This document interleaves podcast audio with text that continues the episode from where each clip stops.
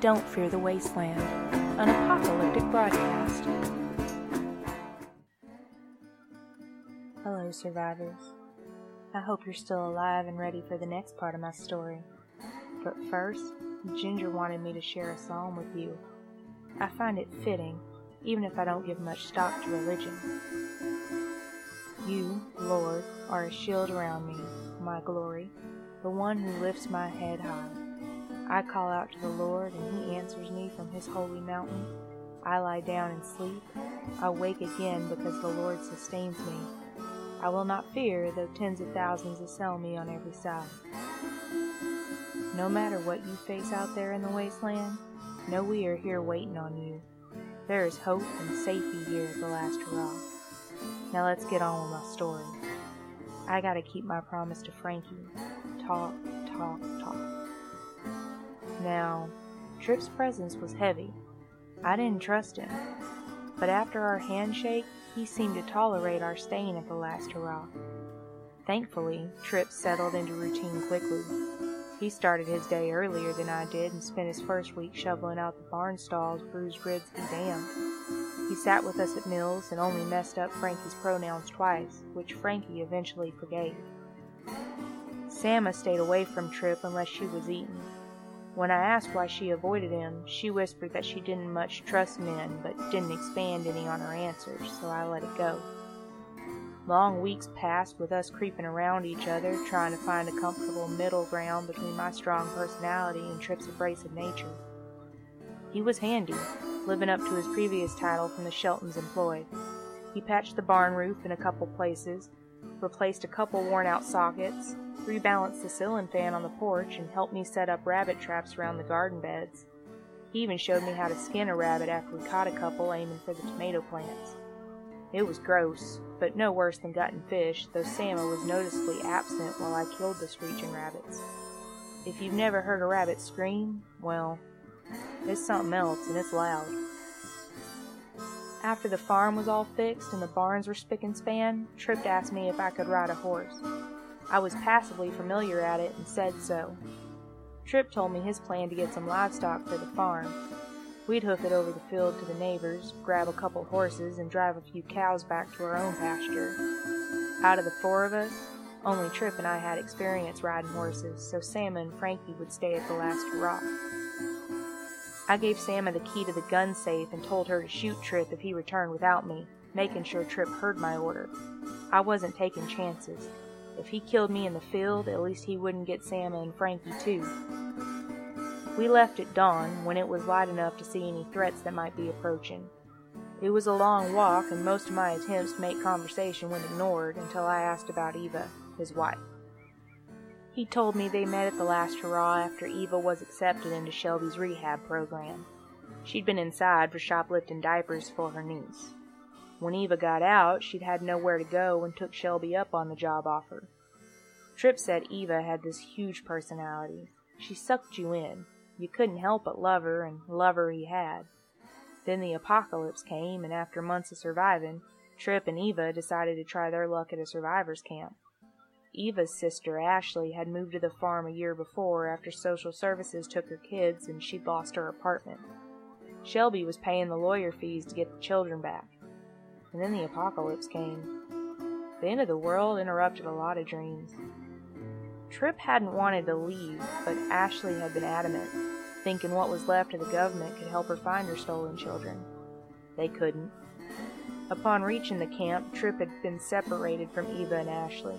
Months passed before he got out and returned to the only home he knew. Now he spent his days hoping Eva would cross over the horizon and come home too. Trip and I made decent time reaching what he said was the Livingstons' farm.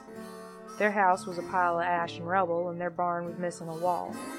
Out past the house, several dozen cows grazed, while closer to the burnt house, horses wandered. In the barn, Trip found a few bridles and passed me one. It was showtime. I'll save myself the embarrassment of telling you how many times I spooked a horse trying to come up near it before finally one let me approach and rope it. Trip had two horses caught long before I managed one. With a grunt of approval, he led the way to the barn where the saddles waited. I did find a couple cages and several chickens roosting in the hayloft, which was lucky. They were easy enough to wrangle into the cages, which I then tied to the saddle. The cows were not so simple. I'll also save you the trouble of our cow rustling. It wasn't smooth. After two hours, we'd gathered three cows and got them away from the herd, covering barely a football field worth of distance. I was glad Trip didn't have a gun, because he'd likely have shot me out of frustration. His cursing was fierce enough to burn my ears.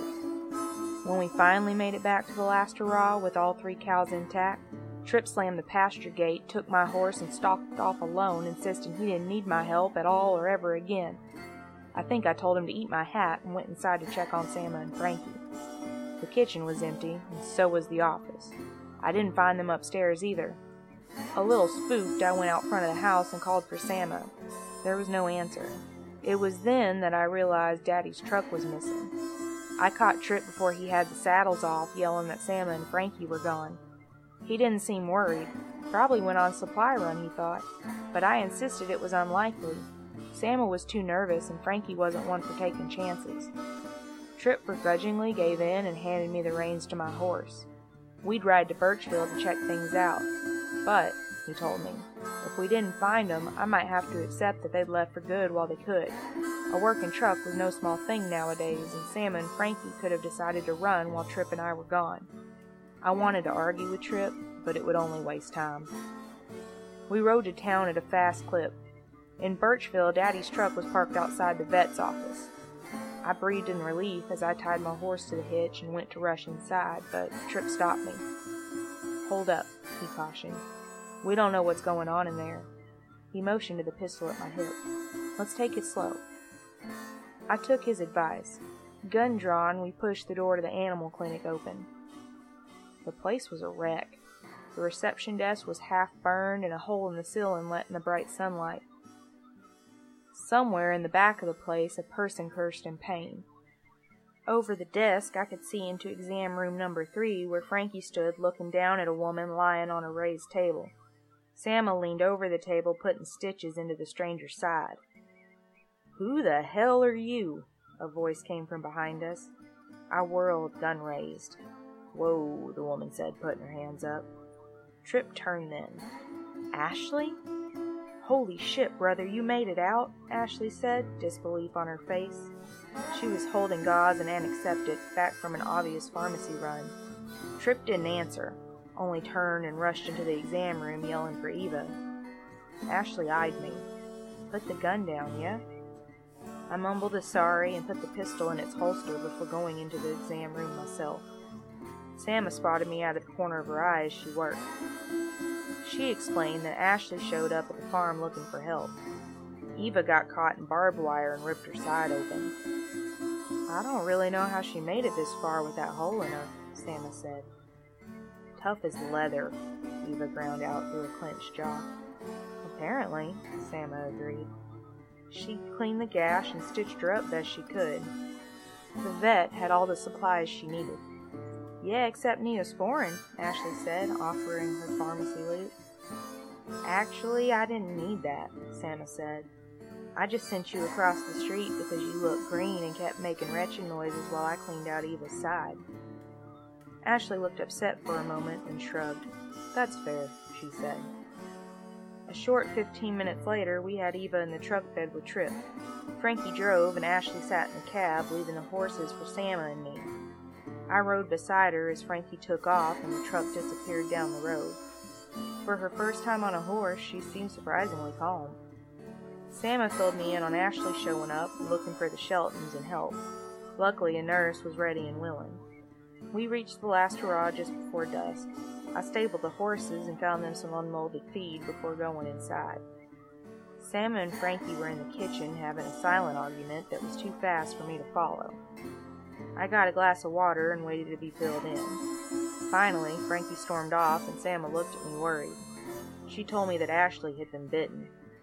I cursed. How long ago? Three days was her answer. Does Trip know? Sama nodded. What's the plan? I asked. There isn't one, Sama said. Ashley wants to eat a bullet now that Eva is safe, and Eva refuses to let her. Trip wants to wait until she turns, but that puts us all in danger. And Frankie? I asked. What were you arguing about? Frankie agrees with Ashley, but I think we should wait and see if she worsens. No one's immune, I said. Ashley will turn. If she wants off the ride early, I can't blame her. Sama looked very uncomfortable at my cavalier mention of suicide, so I changed the topic. Where's Trip now? I asked.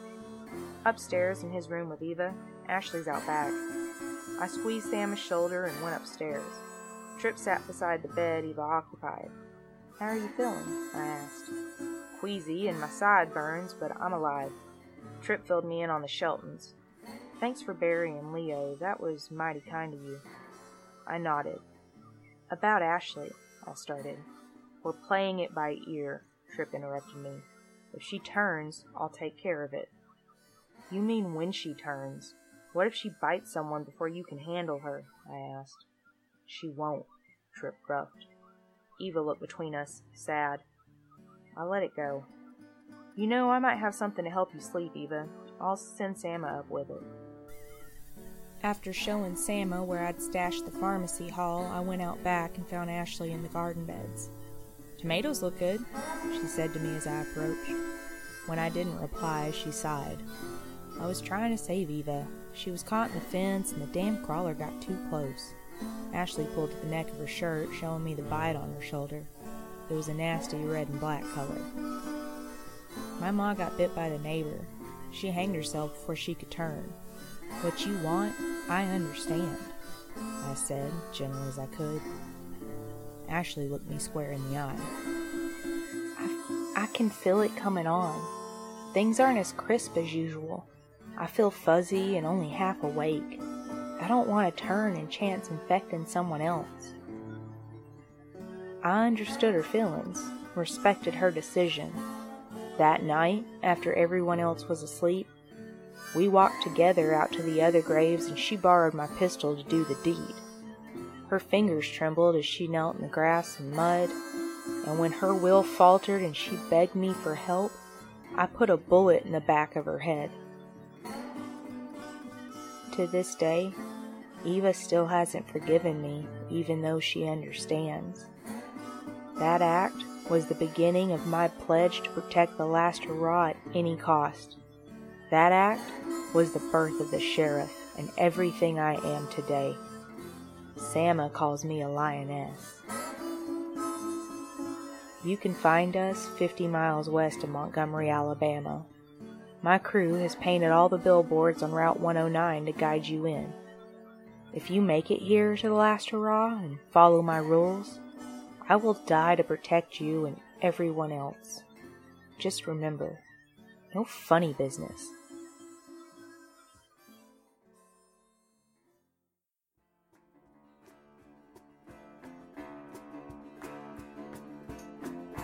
Don't Fear the Wasteland is a story driven podcast by Joey Hall, chronicling Sheriff's journey in the apocalypse and broadcast as a radio show from the last hurrah in Alabama. It's an oasis for survivors in the blasted remains of the old world, or Earth as we know it now.